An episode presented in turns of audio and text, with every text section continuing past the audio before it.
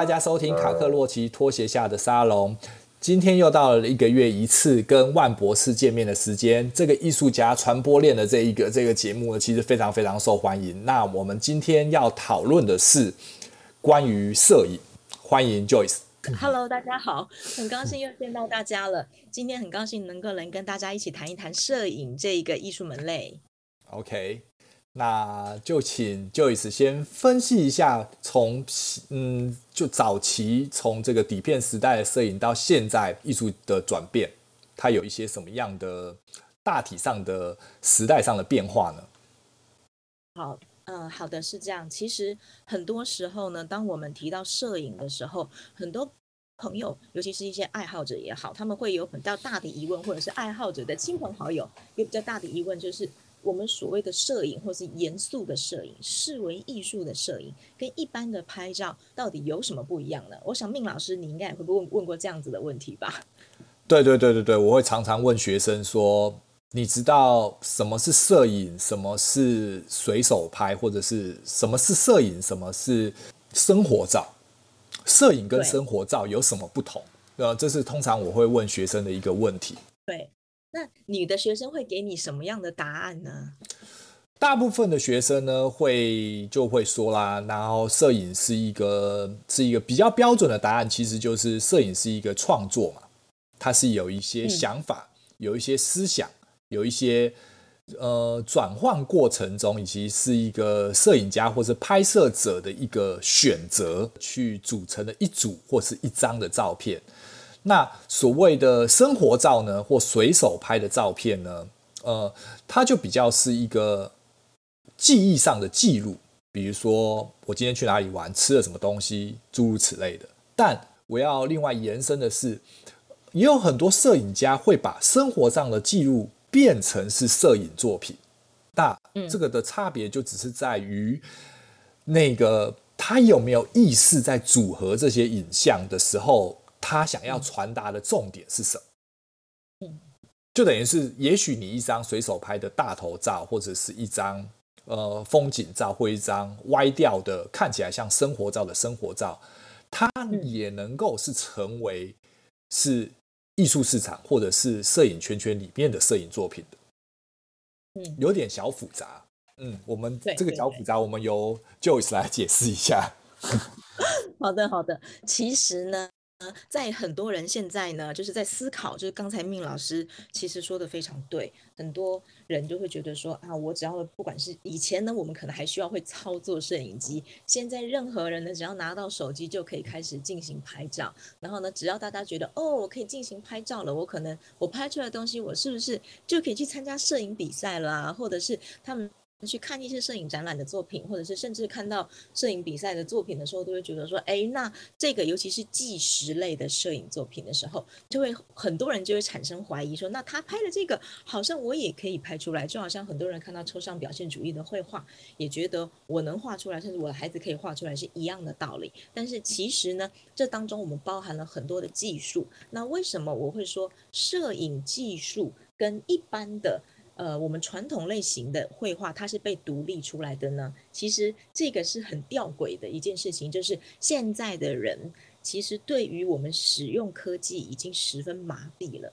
对，我这边先加强一下，呃，就像是有很多这种，比如说国高中生的这些，也许是美术班的学生，他画很久画的人，然后他可能会拿一张毕卡索的画，然后就直接表明了说，哦，他这个东西我也很容易画出来啊。大概就是一个刚刚 Joyce 形容的这个状态，嗯，但是摄影来说呢，它又更容易被模仿跟复制，尤其是一些比较看起来非常呃不痛不痒的影像。嗯嗯，就比如说一面的海，就只有海平面跟天际线，就这样子。他就说，嗯，这我也会画，我也会拍啊，就拍一张照而已啊，这个有怎么样？我们就随便举一个大师的作品，然后大家却觉得这个东西也就那么的平常啊。比如说，我们讲一个三本药师好了，然后他会在剧院里面拍了一张剧院的白幕的照片，一张黑白作品。那也就是一个脚架拍了一个一个漂亮的剧院，然后荧幕上没有东西，也就这样啦。啊，我也会拍啊，似乎好像就讲了一副这个东西完全没有技巧一样。嗯，大概是一个这样子的状况，跟大家补充一下。没错，没错。回到我们刚才提到的，就是这个摄影它其实是一个技术的问题，就是不是所有的人。首先，第一个，在漫长的美术史当中，我们。大家之前已经提过，也有点印象可以了解，比如说雕塑、绘画这种，或者是影音乐也好，或者是舞蹈、戏剧、文学这种非常有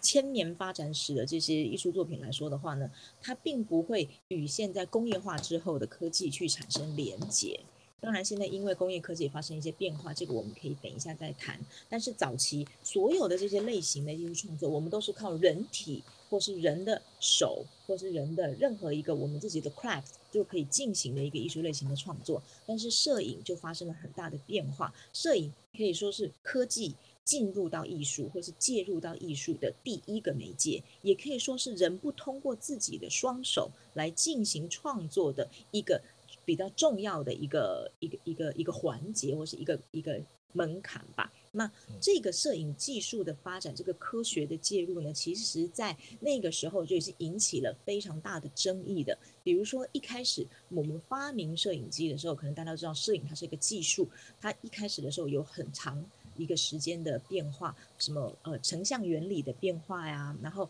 负向，然后正向，这个可能对于很多有摄影兴趣的呃爱好者，可能从网络上的一些文字上的介绍。啊，或是从书籍上的了解，都可以了解到，就是我们一开始摄影出来的其实是相纸的一种负向，我们要把它印制成正向的嘛。那那个时候，其实很多时候我们克服的是技术问题，而不是如何成为艺术问题。然后，嗯，所以，所以，所以，其实这边我补充一下，所以，其实，在比较早期的时候，摄影在一开始的时候，它被列为是一种记录形态的工具。应该对大家没有那么早期的时候，就把摄影当做是一个。艺术的传播，它比较像一个纪实。然后最早的、最早的方、最早的摄影，应该都会停留在记录所谓的肖像。对，因为更真实的去传达了一个人的长相。然后，因为因为在早期的美学史当中，这些这些贵族们，或是这些这些人，会期待的被画家给画起来嘛。那这当时这些画家画的时候，会有一些笔触啊、美学造纸也好啊，各种东西，它可以优化或美化，但是通常都是一个嗯像或不像，但是我们都不知道真正的人长的样子。如果是在更在还没有摄影技术发明前，我们就只能知道哦，大概就是那个样子吧。他胖一点，瘦一点，美一点，然后他他穿的是蓬蓬裙，还是他是一个什么样贵族的长相？可是有了摄影之后。它就比较是还原，所以在早期还会有流传着哦，摄影的那个时候你要被拍照的时候，我记得是坂本龙马说的，在拍照的时候你必须要闭气，然后被拍完之后才能吐气，不然你的灵魂有一部分会被停留在这个这个底片当中，因为那个时候以前是把你的。那个灵魂吸走，对，吸走。因为以前最早以前的成像是一个玻璃显影，是把那个你的照片，把那个感光乳剂涂在玻璃上面，所以你就会有一块小块的玻璃，然后你的影像是在上面。这样的，对对对。然后那个样子其实就是因为太过真实，然后那个都有一点虚幻、黄黄，然后又有点斑斓，可是里面的人却如此的像，所以怎么看就像是一个。你你的你的你的你的 piece，你身体上的其中一个部分被剥夺了出来，大概是一个这样子的状况。对，而且那个时候，基于科技，尤其是工业革命正在进行当中的时候，人们对于科技是有恐惧的。像有些人他会去拆铁轨啊、剪电线啊，说这个是恶魔的发明。那个时候呢，其实作为摄影的发展，它也是有一些阻碍的。它必须要在那个时候，大家在同时接受汽车、接受电、接受光、接受摄影的时候，就会更觉得说啊。也许把电啊、车啊给人类带来了便利，那摄影到底给我们带来了什么？我们为什么要让人家把我们的灵魂捕捉走？所以有一些摄影师呢，他们也会因此而遭到一些不是很公平的待遇。那我们如果回顾到那段时间，跟我们到现在对于摄影的这种正视，或者对我们对摄影师的理解，好，其实我们现在把摄影或是拍照，它视为一种我们垂手可得的工具了。但是我们依然很少人，或是大部分的人，他并没有用一种严肃的方式，或者是尊重一点的方式去看待这一个艺术创作的一种表达手段，就好像我们当时就是。对于摄影这个东西根本不了解的时候，它依然是一个未启蒙的，这是比较遗憾的。就是我们比如说去看美术馆的一些绘画类型的展览的时候，我们都会带着比较严肃的方式；但是当我们去看摄影展的时候，我们反而就是会觉得说，哦，这个好像比较没什么。就是这个是是一种，我觉得摄影它受到了一种呃歧视。嗯，是因为是因为是因为它是一个借由一个机器所取代的一个方式，所以被人们所。轻忽了吗？就好像不是你自己手画出来，你没有花那么多时间，会是这样子的心理作用吗？更有一个部分是他觉得我也可以做到，就是我拿了一台摄影机，我不需要花那么长的时间去学习这个技术，我就能做到。但是如果你要画一幅画，你可能前期的累积，或者是更你的才能上的依依靠就会更重要，因为很少认识到说，摄影也是需要才能的，摄影也是需要学习很多的技术跟知识的。对，当然，当然，当然，但我们不去深入这个什么洗底片啊、光影怎么成成像啊，然后相机的技术等等。但是，就是一般的社会大众会觉得，哦，我就算不是米开朗基罗、达达芬奇或者是毕卡索，我也能够借由工具。呃，创造出一张呃非常真实的摄影照片。对，尤其是呢，其实很多人对于摄影艺术的理解，就是什么样东西会被他们视为是摄影艺术呢？其实很多人是透过像是呃 National Geography、Time 杂志、Discovery 这种类型的纪实摄影，尤其是那种战争期间的什么莱卡一三五照相，然后对于新闻摄影的发展的那一种类型的。这种重要场景的拍摄的话，觉得这样子的东西可以被视为一个呃了不起的摄影作品。那这种反而会在一般人眼中会把它视为比较崇高的，跟一般的艺术作品一样，把它视为是崇高的。那为什么会崇高呢？因为事件本身是崇高的，就是它记录了一件崇高的事情。所以其实人们对于摄影或者摄影作品或者摄影美学的理解还是比较浅薄的，就是他除非你记录的事情是崇高的事情，你记得人物是崇高的人物，不然我不太会用崇高的方式去欣赏这个摄影作品。嗯，然后那我们就快速的跳到他怎么破了这个局呢？这个局就是摄影很多时候会被版画，当然它的大量复制也是一个问题嘛。常常会被版画作为比拟，嗯、因为版画就是一个版，它可以不断、不断、不断的被印刷出来，所以在这个我也知道，这个在艺术市场上，它可能会有几分之几、几分之几的版画，而作为价格的考量嘛，对不对？比如说这个版有十张，或这个版只有五张，或然后它的大小区隔，摄影因为它也是一个某种程度的印刷技术，它也会被列为这样子的控管范围。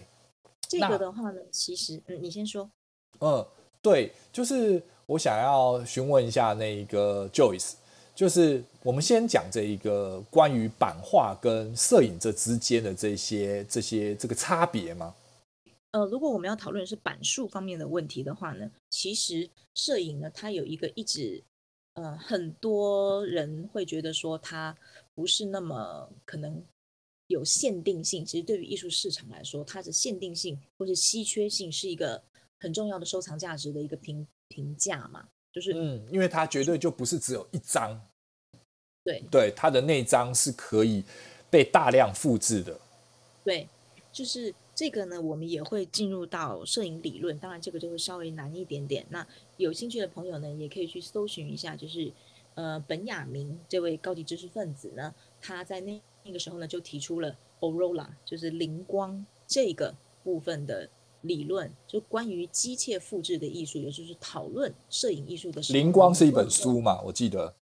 我们不能跨越的，就是在机械复制的艺术。呃，它整整个大著作呢是叫做《机械复制的艺术》，是由呃本雅明来进行呃撰写跟提出这样的理论。然后在后续呃后世当中，我们很长一段时间也都是使用这个理论来进行呃这个部分的讨论的。那么它主要这个理论是在讲什么呢？就是。艺术作品它为什么是艺术作品？对我们来说，难道只要它有一个这个，嗯，呃呃，艺术家在进行创作，它就是艺术作品了吗？那如果说摄影师他拍摄出来的这个作品，他是不是就没有这个艺术家的本身的双手去进行创作的这个情况的话，那他是不是就不是被视为是一个正经，就是我们讨论的正经艺术作品的这个这个问题呢？然后本雅明呢，他提出来的，嗯。就是说，灵光，或者是说，嗯，可能不同的灵韵这个词吧，它的翻译上可能会有一点不一样的。那他认为呢，传统的艺术批评呢，是把艺术看成一种它是永远不会改变的，就是一种神秘的这个东西。但是本雅明他认为说，如果人你没有办法去观赏，你欣赏不到这件艺术作品的话，那它其实是一种被动的，我们被迫去思考它，然后呢，他在用他的。这个已经存在的，呃，理论性也好，崇高性也好，来压迫我们，而技术呢，却已经彻底了改变这种艺术感知的这种方法。所以说呢，他认为他反而是比较推崇这个，呃，就是机械复制艺术的。他认为这种机械复制的艺术呢。会让艺术拥有了更开放的一种阐释的空间，就是艺术是不是就是一个很高级的雕塑，是不是就是一幅很高级的画？但是如果说我们能用摄影师，我们的艺术家能够用摄影这个方式去作为语言创造出艺术作品的话，那艺术是不是一下子突然就从那种庙堂之上进入到人间了？它就有很大的空间，它能够被广泛普及的传播。这个这个是不是也比较像是我们之前讨论过的普普艺术的一种破局呢？对，它其实呢，在因为其实都同样都是在一个时代上的转变。我们从任何一个文化的背景来来解读它的当时创作艺术的一个手段都是非常必要的。我们以往我们都说艺术是庙堂之上的，艺术是为呃政治服务的，或是为贵族而服务的，或者只能够给。一定程度以上的人才看得懂的。但是呢，当时代发生了变化，当在我们之前也提过了，在那个呃启蒙运动之后，甚至到工业革命之后，所有的人受到了普及的知识的教育，然后呢，我们也感觉到人是平等的，我们必须要能够有欣赏艺术的权利，甚至创作艺术的权利。所以当摄影技术被突破的时候，就是这个技术让所有的人，只要你想要去贴近艺术，想要尝试进行艺术创作的时候，它的门槛反而降低了。那是不是我们就能够说，每一个人能够有很好的，呃，突破这个技术的壁垒，让我们能够去进行艺术创作呢？这个就是在当时引起了艺术界，包括艺术理论、艺术批评很大的一个技术变革的一个很。很好的一个讨论方式。那么艺术是什么？摄影又是什么？那我们又再回过来说，是不是每一个拿着摄影机能够拍出照片的人来说，他的这个摄影作品难道就是艺术作品吗？那他的这个摄影作品，他就会是庙堂之上的，或者是值得大家去欣赏的作品吗？那艺术又是什么呢？摄影创作又是什么呢？这是一个很有趣的，我们刚才也讨论到一部分一半的这个话题。嗯。对啊，这个时候，这个时候我们可以参考一下我我个人觉得的一位一位在日本的一个一个一个摄影家，然后叫做深山大道。嗯、呃呃，Joyce 知道深山大道这个人嘛？对不对？嗯、哦，是的，是的，非常有名。对对，但是其实他自己就常常跟媒体或创作里面就常说到，他说他其实就不是一个什么摄影师，也就他就他不认为摄影这种东西是一个高价或者是一个是一个是一个什么 art，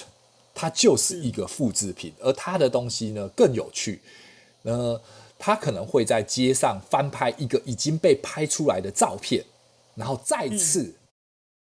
在他的作品里面被。呈现出来，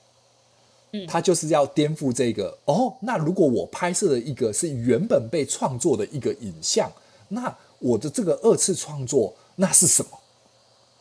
嗯嗯。然后，然后他呢，他也不像一般摄影师一样是，是是一个，比如说用一个四五相机啊，或者是一个用一个正规的一三五相机啊，架着脚架，调着光源啊，或起等待很久去去捕捉一张影像。他更像是一个我们现代流行的一种方式，他就用一个像是傻瓜相机。的一种口袋型的相机，在街上偷拍、随手拍、胡乱拍，然后不是用眼睛看着相机，就是只是举手晃个一下的方拍摄方式来做进行他所谓的创作。可是他不会叫这种东西为创作。你去用他的方式去讨论摄影的话，其实是一个其实还蛮深的，因为我比较看他为是一个文学家，他只是用影像的方式来写作。而多过于他是一个摄影家，然后他当然他自己也不是称他为，但是但是在在一阵子很多的文青却时常模仿深山大道。我们刚刚有提到深山大道的创作模式是一个，他有可能在街上拍一个摄影作品，然后再再次翻拍，对不对？然后但是他的这种摄影风格模糊，然后粗糙、粗颗粒。然后反而变成是一个文青模仿的对象，大家就觉得哦，我要只要拍黑白，然后拍着粗颗粒，然后拍着有晃动，我就是深山大道，就是一种，他就 就回归刚刚你说的一个哦，我们把门槛降低了，可是这个降低，它又变得他把深山大道把这个东西变得更容易模仿了。我们刚刚讲到三本药师，那可能还要有一定的美学素养跟平衡去抓到那个。这个比如说海平面的一条线，它还要抓到比例跟抓到一个一个稳定的摄影的相机的状况才能拍出来。而深山大道基本上就是零门槛呐，你只要什么东西胡乱拍一下，然后弄成黑白，你都可以说是深山大道，因为他的作品就那不就是这样子嘛？嗯，但是其实没有那么浅，对，对，其实是没有那么浅的。嗯，我们我觉得这个部分呢，也是很多人的一个迷思，就是比如说我们刚才提到，呃，您刚才有说到，就是文青这个词，已经从之前的是一种是一种一种夸奖的一种群体，现在已经变成是一个法贬，它是一个贬义词。对，就是太多人呢，他是采用附庸风雅的方式来接触了艺术，然而。他进入这个艺术，或是进入文学，就是进入文艺领域的时候呢，他又只是浅尝即止。他其实对任何事情呢，他只学了一个形式，他却没有深入到去了解这个东西的本质的时候，文青反而就使人觉得很太过于肤浅，而且流于表面跟形式主义。不是说在咖啡店，或者是好人文咖啡店，或是人文书店里面去待一个下午，打一个卡，然后我弄一台复古型的相机，或是 anyway。任何一种 style 的相机，然后我拍几个照片，把它用滤镜调一下，然后就会或者写几首很蹩脚的诗，就能够成为一个文青。其实真的不是这个样子的。我觉得对于摄影概念跟内涵，或是任何一个艺术形式创作概念内涵的理解，我还是比较鼓励，就是有兴趣的年轻人，当然有这方面的兴趣，我们觉得非常非常好哦。那还是需要去了解一下它的内涵，不要只是流于表面。其实摄影的概念呢，它没有那么的，不像不像是那么，呃，哲学概念那么样的复杂。因为哲学概念通常我们要很强调思辨啊、逻辑嘛。但是艺术所有的艺术美学，摄影是艺术的一个部分，所以这个摄影的概念，它的理解，其实我们跟理解所有的艺术是殊途同归的。就是艺术家的能力，也就是摄影师的能力，就是把你日常生活中。稍纵即逝的这些平凡的事物，它可以转化成一种不朽的视觉图像。就是为什么我们把它称之为不朽的视觉图像？就是当你看到这幅作品的时候呢，你可以一直看着它，就是最简单的说，你可以一直看着它非常长的时间，你也不会视觉疲劳，你也不会从哪里挑出什么很大的毛病来。然后它可以，不管是引发你的思考，或是治愈你的心灵等等的，我们可以把功能性再往后放。但是摄影它。我们不只是用设备来记录一个影像的过程，它还有不同的内涵。因为摄影是艺术语言表达一种方式、一种手段。其实拍摄它永远都是基于真实事物的一个画面，它不管拍起来的效果是怎么样的，这个东西它无论如何在现实世界中是一定存在过的。就算你用摆拍。它也一定存在过，虽然说你可能可以用蒙太奇的手法，或是用摆拍的手法来扭曲这个现实，但是它这些物件本身它是真实的存在的。从哲学的角度来看，其实摄影它不是对自然的一种快速的复制，它不只是一种记录，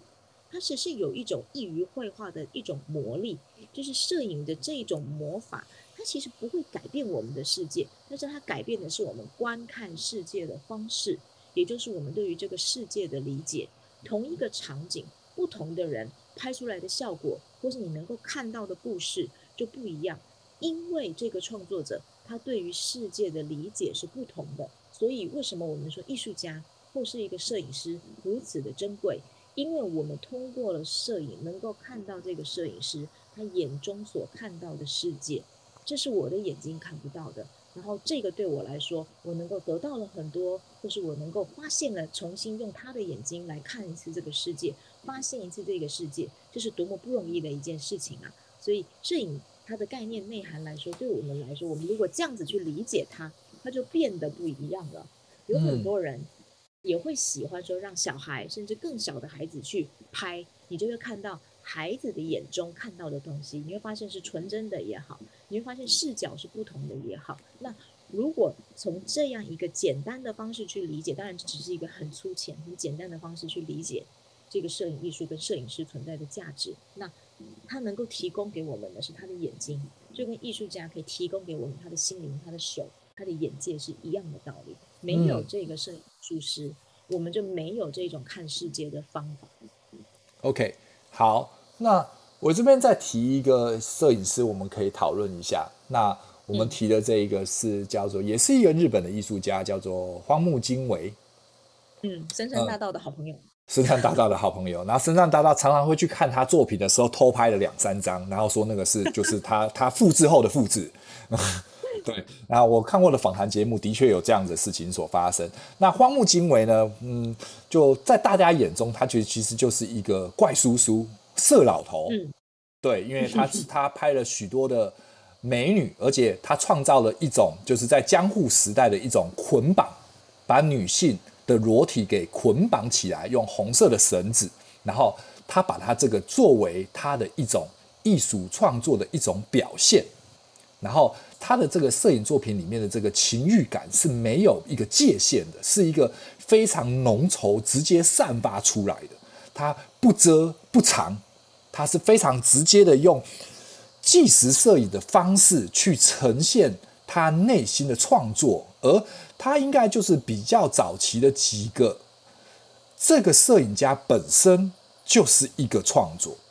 我不知道你同不同意我这样子的说法，就是荒木经惟这个人，他就是艺术作品了。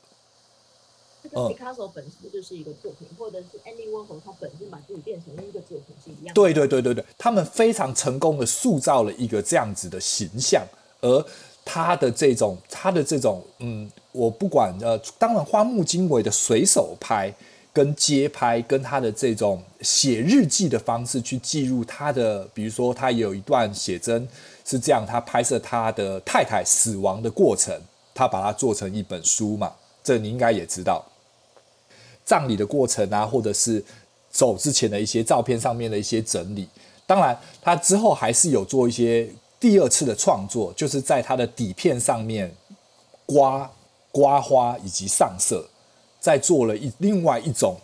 呃超过艺术创作的另外一种模式，就是他就不再只是把东西拍到照片里面，洗出照片来放大，然后是拍彩色的照片，还是经过黑白的照片做一些显影上面的变化，然后他也不是那么做的 montage，那他的那种 montage 就直接刮底片，或者直接在印出来的照片上面再继续添加颜色画画的创作，嗯，然后他在手法上就是做了一些创新，对，他不再这么的单一。去直接去就只是展现哦，我就是拍了一张照片，然后这张照片里面的内容是什么？那当然，我们还是要提到另外一个个知名的一个呃，他其实是一个大陆人，然后但是是叫，然后但是他后来是在台湾生活，叫做李小静的一个艺术家。嗯，我们会比较称为他会艺术家而创作作品。因为他创造出来这个有点像是蜥蜴人的这种东西，在那个时代其实就是有点叫做电修，就是就是他用三 D 或者是用用原本的摄影作品在做经过 Photoshop 之类的东西，把里面的人物变形成另外一种不同种类的生物，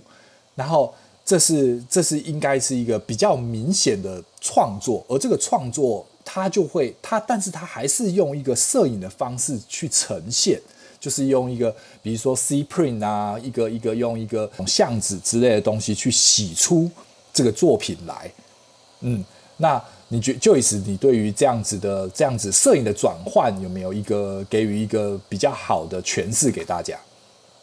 呃，有的，其实这个是一个呃非常在现在当代的这个摄影，或是在艺术。摄影艺术或者表现方式当中呢，它是比较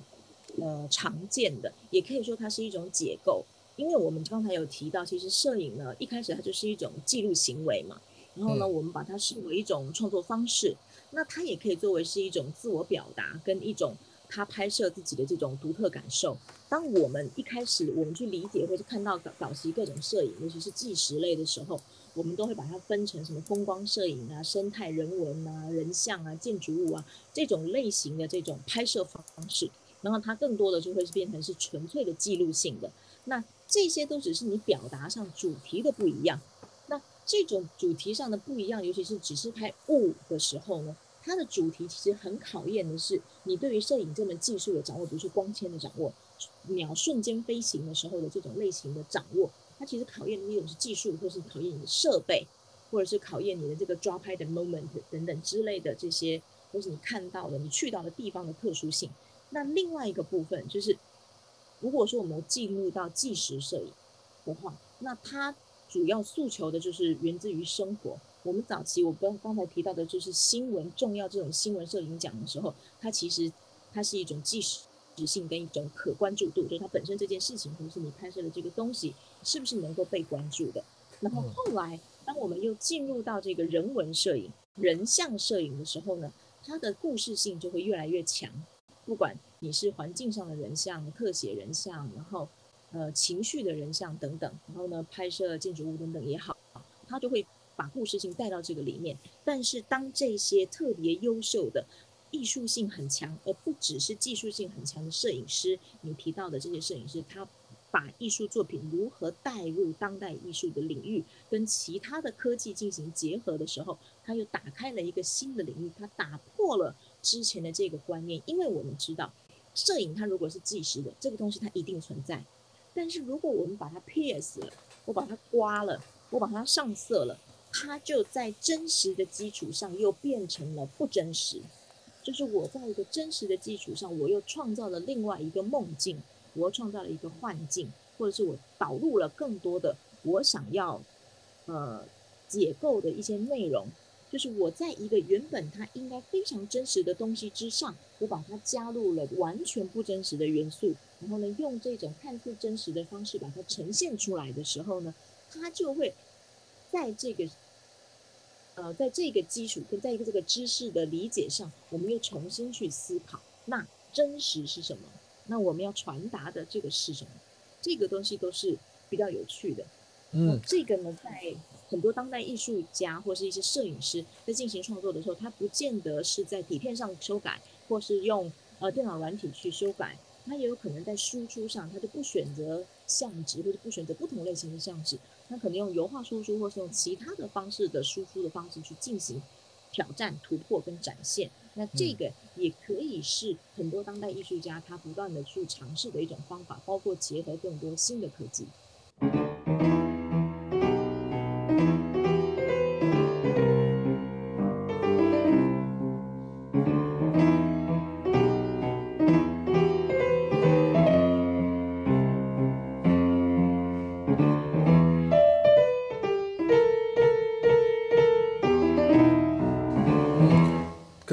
我们现在回归到这一个艺术呃摄影在这个这个这个拍卖或市场或者是在这个艺术的贩卖市场上面的一种表现。我们刚刚提到的这一个呃山本博司好了，这位呃呃日本的一位摄影当代艺术家，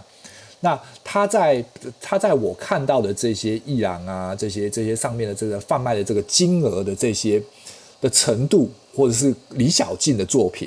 然后大可我们更接近人文创作的这一个，我们刚刚讲到的那一个呃荒木经惟来说，他们的这一个作品在被贩卖的时候的价格，似乎好像就会比我们这些呃台湾本土的这些艺术家的这些人文创作的这些摄影作品，好像来的更高。嗯，比如说张照堂啊、郭英生啊、柯希杰、阮印忠这些台湾优秀的艺术家、呃摄影师，对，但是他们的东西就比较更贴近于人文摄影。为何人文摄影的这一个价格没有办法像日本我刚刚提的这些创作型的艺术家来得好呢？是不是它又更接近了我们所谓的真实性？就比如说，我们又回到了。创作是第一个嘛，对啊，我们已经把它把摄影变成是手绘或创作，它又提高了一个高度。然后我们再讲啊，第二层是摄影，然后再来是计时跟拍照。就它还是回归到你，你就算这个局，这个摄影这个局被破了，它成为艺术创作的一份子，可是更高阶的这个摄影创作。只要加入了手绘或其他的技法，它还是比这种人文摄影家更高一阶呢？在拍卖市场上的表现。嗯，我觉得这个可以分成两个部分，就是第一个部分呢，就是呃，所谓的在这些艺术家他创造了一种如何让摄影成为当代艺术，或者是说接下来比如说新媒体时代的摄影艺术，甚至结合科技艺术的时候，它在艺术性上。就是在美学上，这个部分是一个讨论的部分。那另外一个部分呢，就是摄影的艺术市场，不管是全球市场或者是亚洲市场来说，它是另外一个部分。其实可以分成两个问题。如果我们先讨论这个呃艺术摄影市场的这个情况的话呢，那呃我可以说呢，就是市市场的价格呢，其实是由市场本身来决定的。也就是说。亚洲的艺术收藏市场，从摄影这个角度来看的话呢，日本是最完善的。所以呢，日本的艺术收藏市场，也摄影的收藏市场来说，它是特别完善的时候呢，这一些摄影艺术家他的作品在市场上的收藏价格或是收藏体系是完整的，那就会有更多人去进行收藏买卖，市场上的运作，拍卖价格就会上升。那另外。其实，我们从中国这么大的收藏体量来说的话呢，它的摄影所占的市场并不如其他的来得好，甚至 它的在收藏地位还没有日本来的高。就是摄影这个艺术艺术门类。对啊，但是因为因为这是就是它更晚被发迹跟起步嘛。对，嗯、所以那其实我们说。一个艺术家他在市场上的表现呢，第一个很有可能决定的 location。就如果这些艺术家啊，跟买房子一样，location，location，location。如果他在纽约的话，那就不一样的情况了。嗯，对，他在东京，他在纽约，或者他在欧洲。哦，那这样子这样子可以解释，因为李小静他的这个发迹跟这个展览是以纽约为 base，因为他是在纽约作为一个商业摄影师的存在，而所创造出来的这一系列的作品嘛。嗯，所以他在回到台湾的时候，他的那个他的那个艺术高度其实已经不可动摇了。而且呢，如果说他有一些稳定的收藏家在纽约已经被培养起来了的话，那基本上他的市场可能不一定。他虽然人在台湾去进行创作，但是他的销售市场或是他的主要的收藏市场可能是在在纽约，那他的情况是不会完全相同的。嗯，那当然也有可能是说，因为台湾的这个艺术收藏的市场呢，它就还是没有把摄影这个门类呢归类为艺术收藏。嗯，对，应该是算，但是它没有进行一个很好的体系，它的体系没有被创造出来。就是它在收藏的时候呢，它并没有被呃收藏家呢视为是一个呃很重要的门类，我必须进行去收藏这样。嗯，就是所以所以这个分类已经不再不不再是是是这个东西，摄影能不能成为艺术作品这件事情的这个这个这个主轴的题目上了，它只是市场上。就是比如说台湾市场，它就比较不受欢迎。我就不想要买版画，我就不想要买摄影作品，我就是想要买油画，人家画出来的东西，就这样。对，所以我们会把市场问题归为市场问题，把理论问题或是艺术性的问题，或者是艺术家发展的问题，它分它分成不同的方向来进行讨论。那当然，比如说，如果我们想要趁着这个机会把这个。呃，我们可以等一下呢，再回到就是艺术创作，或者是说摄影在当代艺术的它的地位，以及如何如何结合新科技去进行创作的这一些讨论，我们可以放在后面。我们可以趁着现在的这个机会，就把这个摄影的艺术市场简单的说一下。就是虽然说呢，近十年来，我们可以说就是亚洲地区，包括呃，就是整个大亚洲范围的。艺术摄影的市场，它已经发生了很大的变化，有越来越多的摄影机构啊，然后关注摄影或是收藏摄影媒介作品的收藏家也越来越多了，包括一整批在海外接受了系统学习跟训练的年轻摄影师也都回到了亚洲，那也有带来了更多的摄影视角跟可能性。那当然，相对的也会出现一批有更好的知识结构跟艺术品味的年轻一代的收藏家，比如说日本摄影真的是现在在台湾是。比较被普及而且受欢迎的，那以往在这个东西没有被普及之前，就是台湾人或是台湾的摄影协会也好啦，大部分进行的其实可能还是比较老一派的那种纪实类型的这种类型的创作，然后，他们更突破的是输出方式、技术方式、观察方式等等，而方方向是不一样的。那如果说这些年轻的收藏家，然后或者是些文艺青年也好，然后呢，他们会开始。关注就是摄影美学，然后呢，用不同的方式去理解摄影艺术。不管是他是用怎么样的方式去接触，就算是买周边产品也好，他可能没有办法去真正的收藏一个摄影艺术品。那就算他可能或是买画册，我知道很多人都会从呃不同的呃渠道去买一些摄影师的画册。嗯呃对，其其实其实有些有些限量的画册，它的这个印刷精美的程度跟它的价格。也可以列为一种某种程度的艺术收藏了，因为有些有些有些出版品，它其实是就是一个 edition，它是一个比如说限量一百本全球，或者是更少的一些手工书，然后它其实已经是一个艺作品创作的另外一种层面了啦。这在我来说是这样，嗯。其实对于呃我粗浅的，因为我我近近几年对于台湾的这个一部分的收藏市场，尤其是青年。青年年轻人的收藏市场，我是比较感兴趣的。那对于我是粗浅的了解的话呢，我会发现年轻人的收藏跟呃中中高龄的收藏的他的感觉是不一样。他几乎是喜欢什么买什么，他没有建立出他自己的收藏体系。他不像可能在呃美国或者在欧洲的，甚至日本的一些，他只是对摄影非常爱好的这种摄影收藏家的话呢，他就会根据这个世界摄影史的脉络来选择重要的摄影师。然后呢，收集一些重要的摄影师或重要时期的摄影作品，他去建立他自己的这个收藏体系。然后同时又会在适当的节点去进行一些横向的展开，比如说啊，哪一个时期我们要收集德国摄影，因为德国摄影这个时期非常重要，重要艺术家的作品我们应该要拥有。然后或是捷克时期的摄影，然后呢进入到日本摄影。那现在呢，更多的青年的艺术家或青年收藏家，他对于这个他不在乎。他不在乎美术史，他已经摆脱了这个以往的这个收藏的方式。我现在就喜欢三山大道，我就买。然 后其他的艺术摄影师我也不管，我也不在乎，我就喜欢他，我就买他。其他我也不懂，我只懂他。这个类型的这种呃收藏方式的话呢，呃，在在在台湾的一些青年人当中，我会有发现到。那当然这个不会说是不好，因为我会建议说呢，就是如果说有这方面兴趣的。呃，如果说我们这边的听众真的是有这样收藏兴趣的话呢，其实你可以用这种横向、纵向的展开的方式去了解，然后呢，丰富你的呃营养体系，去对这些知识，然后对这些更多的摄影师有接触、有了解，然后看到不同的风格，然后呢，去建立一个你觉得。呃，能够触动你的也好，或者是对于你这个艺术史当中、美术史创作史当中你关注的方法，来去建立你的收藏体系。因为很多没有建立出收藏体系的收藏家，他最后会发生什么事情呢？其实很恐怖的，就是他就会一段时间之后，他突然可能五年之后，他失去了对这个艺术家的热爱。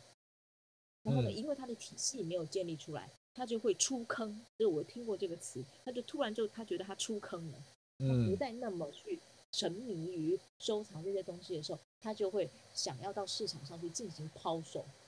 嗯，然后这个抛售对大家都不好嘛，不是吗？是的。对啊，你你贱卖了你原本的作品，然后然后你就贬低了原本的这个创作的这个价值之后，然后这个这个已经已经是慢起步的摄影，它又它又落为了更低价的的市场。所以其实呢，我我们作为艺术从业人员，或是我们对于艺术是真心爱好的，我们非常不支持大家做这种短时间的爱好。我现在就是喜欢这个人，我就买一下这个类型的作品，然后过一段时间我不喜欢他了，我就把它通通抛掉，然后我再去买一点别的东西。那这个对于你的呃说实在的，这金钱来说也是一种浪费嘛，时间也是一种浪费。那与与其是这样，不如你发现你的这个兴趣点。然后呢，从这个兴趣点开始去进行深耕，然后呢，去进行这个类型的理深度的理解跟收藏，然后呢，再呃，或者是加入这个同好会啊，然后进行去看这类型的展览，就是在这个分类上，你不要说只在这个地方，又是这个，我觉得这就是文青的。对我们来说是痛点，就是文青的毛病，嗯、就是你总是在这里浅尝即止以后，然后你又跳到一个另外完全不一样的一个东西，然后呢，你又在那里浅尝了一下，然后呢，有一些有财力的文青造成了我们比较大的困扰。我好不容易，对不对？跟你介绍了这么多呢，关于摄影方面你可以深耕的，你可以发展这方面的知识，然后没过多长时间，你突然。不喜欢，又开始想要去收集公仔，然后，然后过一段时间，你又跑去买球鞋，然后这个时间，这个是对于我们来说会，呃，你刚你刚刚讲这个比较不像是文青，这比较听起来像富二代。好，那我们我们我们我们现在进入一个这个这个这个节目的这个尾声，我们快速的讲一下这个新时代更剧烈的一个转变。当然，从贾博士发明了这个 iPhone 之后。已经是人人是摄影师这件事情，已经这个这个在摄影摄影在这个艺术市场的这个地位，以及摄影被尊重的这个状况，其实是一个每况愈下的，它并没有更好，因为大家觉得我更容易创作了，没错吧？然后再来是一个更强烈的主题，现在从了这个 ChatGPT 出来了之后，我们还有。更多的这种呃算图软体，他们可以用借由呃更正确的关键字而创造出一个比摄影师更精致的创作作品。嗯，那到了这个阶段，摄影的将来会怎么样呢？然后摄影在这个新媒体、这个新技术的这个加入，完全零底子的创作者的出现。会有一个怎么样的抨击？我们应该用什么样的心态去面对现在这个状况？嗯，好的。其实呢，摄影呢，它从呃刚开始，就是我们刚才前面提到，摄影一开始发展，它只是一个技术的时候呢，它就会，它它其实一路走来都没有很顺利，一直以来，对吧？风风雨雨的，对，苦命的孩子，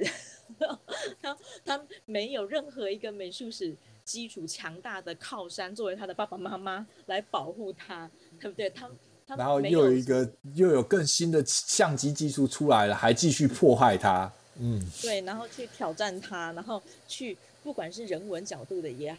好，传统的呃艺术创作方式也好，他们都会去用各种方式去压榨他，去压榨他。然后呢，现在新的技术一出来了，他马上感觉又好像要被淘汰，所以这个我觉得摄影呢，它其实本身它就是很很命苦的一个孩子。那我们会觉得说，摄影它其实呢，你不能够完全说它是一个科学的东西。我们说它是一个。有科学的元素去介入，就很像很多我们现在看到的，你去看艺博会，不是有很多加入了这种呃电子控制啊，或者是机器动来动去会开个花啊这种，我们用的只是科学技术手段作为一种表达的方式，它是一种呃后科学的一种后艺术类型的学科，我们可以说它是呃一种更广泛的一种思考，但是呢，我们会认为说呢，就是。作为一个艺术门类，我们不完全就是会用技术的角度去来看摄影类型，或是接下来任何一种以科学技术来进入的一种角度来去看它，就是不是技术方式去看它，而是我们要从感知心理学、从社会学、从文学或是语言学的角度来对摄影的这个媒介来进行各式各样的分析。比如说呢，我们知道这个苏珊·桑塔格，他曾经提出了一整列。一整个系列关于论摄影这个密密麻麻的关于摄影类型的讨论，这个对于摄影爱很爱好的朋友们来说，一定要去阅读这本很重要的著作。Susan Sontag，对啊，他是一个讲，嗯，非常，他有中英文版的，现在可以找到中文版的，只是那个翻译你要注意一下，因为很多这种原文翻译之后，那些那些专有名词你可能会有一点 confuse，嗯，对对对。就是这两本书，就是《论摄影》，就是 On Photography 这个作品，大家还是、嗯、这本这本著作，大家还是可以去了解一下啊。如果真的没有办法时间看完，搜一下网络上那种什么五分钟带你看完，什么什么论摄。书生三那个看不懂，看不懂，看不懂，那太难了，你没办法五分钟看完书生三太对，太难。或是看看至少看那书籍的简介，或者看一下里面比较重要的一两篇的评论文章，嗯、然后让大家去理解一下这样子的一种呃关于它的、嗯、我们看图像。去，或者是看，从看图像、看图像消费、看图像消费现实、看技术，然后用人文方式，用不同的方式去呃理解摄影作品的一个方法，我们就不会觉得说摄影它是会被取代的。尤其是我们从论摄影进入到电影，电影也是一个苦命的孩子啊，对不对？它到底是可以是消费电影还是艺术电影呢？对不对？嗯、电影节呢，跟这种电影节的电影，我们说的艺术电影，跟一般的那种电影，它的区别也是很大的。其实有眼睛的人都可以看得出来很大，但是大部分的人，尤其是大众，他感兴趣的部分，可能呢不就不完全是那么样的一样。所以这些是我觉得第一个，我们可以从理论上或是历史上，我们可以站得住脚的部分。首先，摄影它不会被取代。它不会被任何一个科技技术，不会被新媒体，也不会被 AI 取代。AI 不能取代任何东西，AI 不能取代画画，AI 只能够取代没有思想的创作。为什么？这个是很容易可以理解的呢？因为我们知道 AI 它创作的基础，不管是绘画也好啊，文本也好，或者是摄影任何东西，AI 去进行创作的方式，其实是根据大数据，对不对？你让它根据大数据这些内容去进行分析跟思考的时候。它要有足够的这个它的这个呃参考资料，然后呢，比如说它有足够的图像库，它有足够的文字库，它才能够去分析你给它的关键词。哦，对，而且你还得下关键词呢。对，你分析你给它的这些关键词，然后呢，根据这些符号，它才能够做出一种风格类型的作品。你也给他一些参考资料，他就能够做出来。但是首先第一个参考资料也是人创作出来的。嗯。简单的来说呢，就是首先 AI 它拿到的这些数据资基础数据资料呢，还是人创作出来的。如果人放弃了自由创作，那么 AI 它的数据库不会增加，它不能够做出各式各样的更新的一些东西。所以人应该去做的事情是创新，做一些以往没有做过的新的东西，不管是突破新的技术门槛，或者是做一些新的理论，或者是有新的观察你的视点。你只要做出你自己的一个思考，然后它就会与 AI 是不一样的。再来，艺术家跟 AI 的差别在于哪里？第一个，AI 如果技术是这么样的完备，而且 AI 之间也开始发生了内卷，对不对？不同程度的 AI，不同系统的 AI 也能也开始在拼，看谁能够做得比较好。但对于人类来说，如果你要去跟 AI 拼技术，或是跟 AI 拼数据库，这个是不可能的。因为它能够在很短的时间内也去完成这些类型的创作跟资料搜集，那你能够做的是什么呢？当然就是你的创意。AI 没有创意，AI 它只能够归纳，然后总结，然后出这个东西出来给你。那你